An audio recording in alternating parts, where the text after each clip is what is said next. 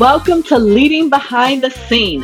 I'm your host, Gwendolyn Young, the go to business and operations consultant for six figure CEOs who are ready to greet their next level of growth.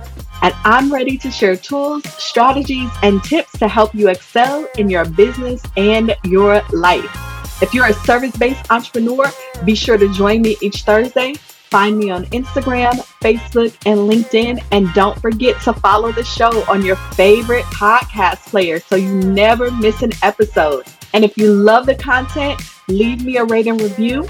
Now let's get into today's episode.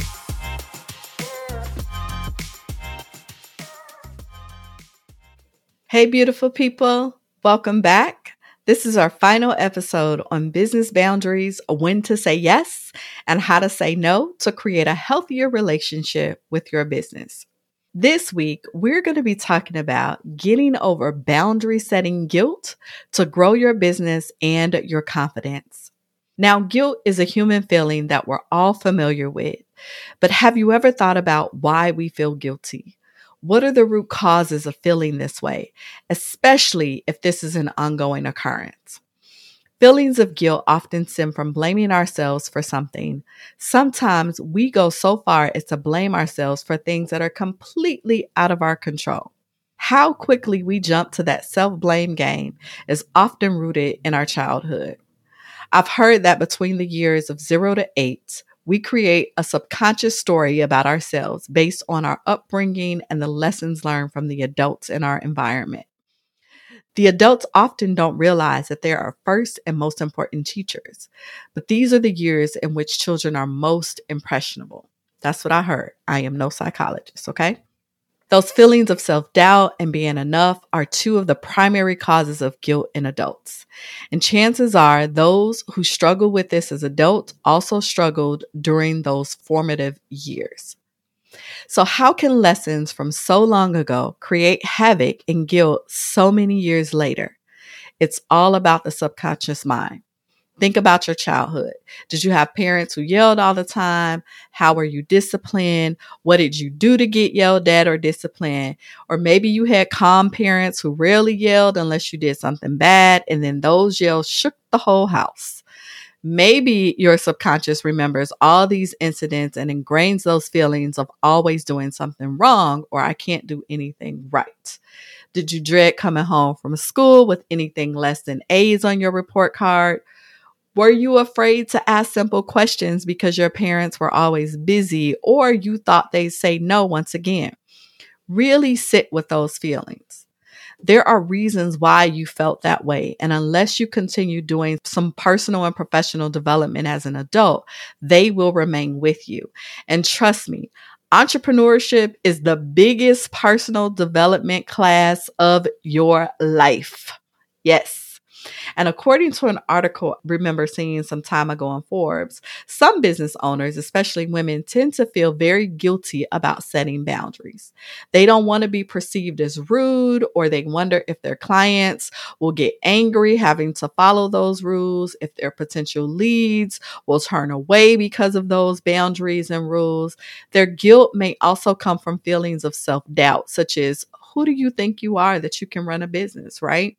This is quite prevalent with adults who didn't receive praise as children or who were insulted frequently.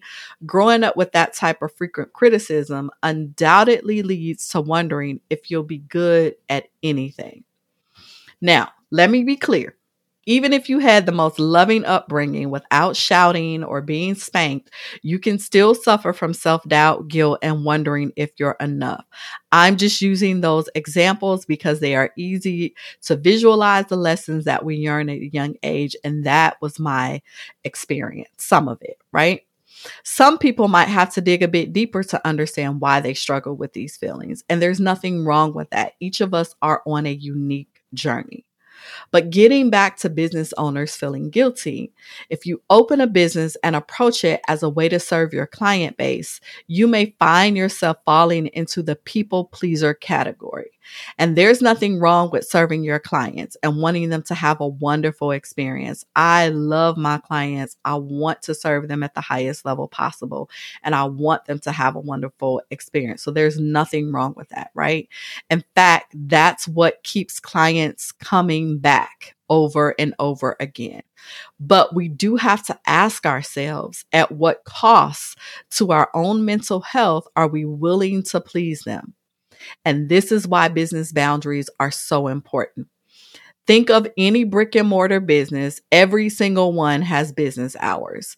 And yes, there are a few that have 24 hour openings. You know, you have your fast food restaurants, you have some of the gym places, and then, of course, we have our first responders who are available all night, right? I'm not talking about them. I'm talking about the vast majority of businesses have specific business hours.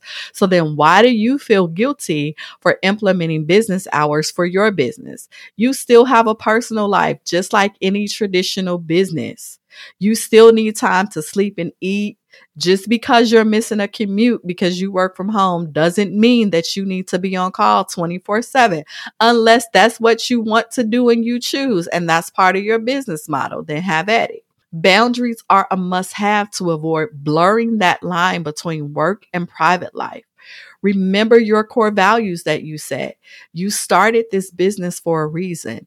You are in charge of creating your dream life and your dream business. If you burn out, who's going to carry on the legacy? Who's going to carry the legacy? So, here are a couple of tips for getting over that boundary setting guilt. Number one, other people's emotions are not your responsibility. You can't change how someone responds to you setting a boundary, but you do get to choose how you show up and whether you choose to honor yourself first. Number two, and you've heard this one before no is a complete sentence. You don't actually have to provide an explanation to anyone about anything. It is your choice if you decide to, but you do not have to. Number three, Remember that every yes to someone or something is a no to someone or something else. If you say yes to lunch with a friend, you might be saying no to a discovery call with a potential new client. What are you willing to reasonably give up in order to please someone else? And then you can also try some of these other tips and tricks when saying no or setting a boundary feels hard right? Create an email autoresponder so you don't have to respond to emails right away. Let it do it for you.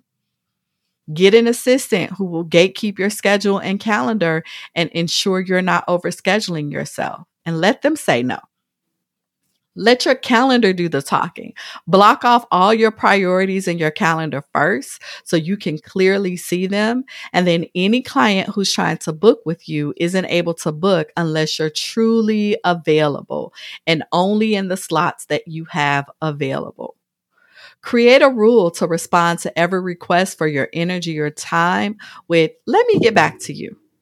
Then run it through your litmus test and your core values test before giving a final answer and then practice. You can only get better at something if you practice. So practice saying no in every area of your life as often as you can. And I know that sounds crazy, but practice it. I promise you, you will start to love it. you can say, no, thank you. You can say, I can't at this time. You can say, I'm not available. You can say, I'm not interested. You can say all the things, right? One of my favorites is, yeah, I'm not prepared to do that right now right? These are all acceptable responses and no additional context is needed, right? Keep it in perspective. Most things in business are not life and death situations. Yes, they can feel very urgent and like emergencies, but you will still always have the power to say no or not right now. I hope this series gave you some additional understanding of how business boundaries can help you. Not only will your mental health benefit, but so will your business grow. If you don't currently have boundaries in place, take some time to create a list so you can implement them within the next week. If you do have boundaries in place, take time to examine them and find out if they're working for you. Are you enforcing them across the board? Are you giving certain clients leeway? And then also take this time to write them out in an email or some sort of print format and distribute them to all your clients. Use this also with any new prospects so they know from the beginning how you run your business. And anyone who does not agree can find another service provider or another coach or another consultant to work with. You are the most important thing. Without you being mentally, physically, and spiritually well, none of it works. Set the boundaries and grow your business with more ease. Until next time, thank you for listening, beautiful people. Thank you so much for joining me for this episode of Leading Behind the Scenes. I hope you found some encouragement or helpful information today to help move your business and or your life forward. If you have a specific topic you'd like me to talk about or guests you'd like me to have on the show, feel free to send me a DM on Instagram, Facebook, or LinkedIn. I love connecting with my listeners. Also, be sure to follow the podcast so you never miss an episode and leave me a rating review. I'll see you next week.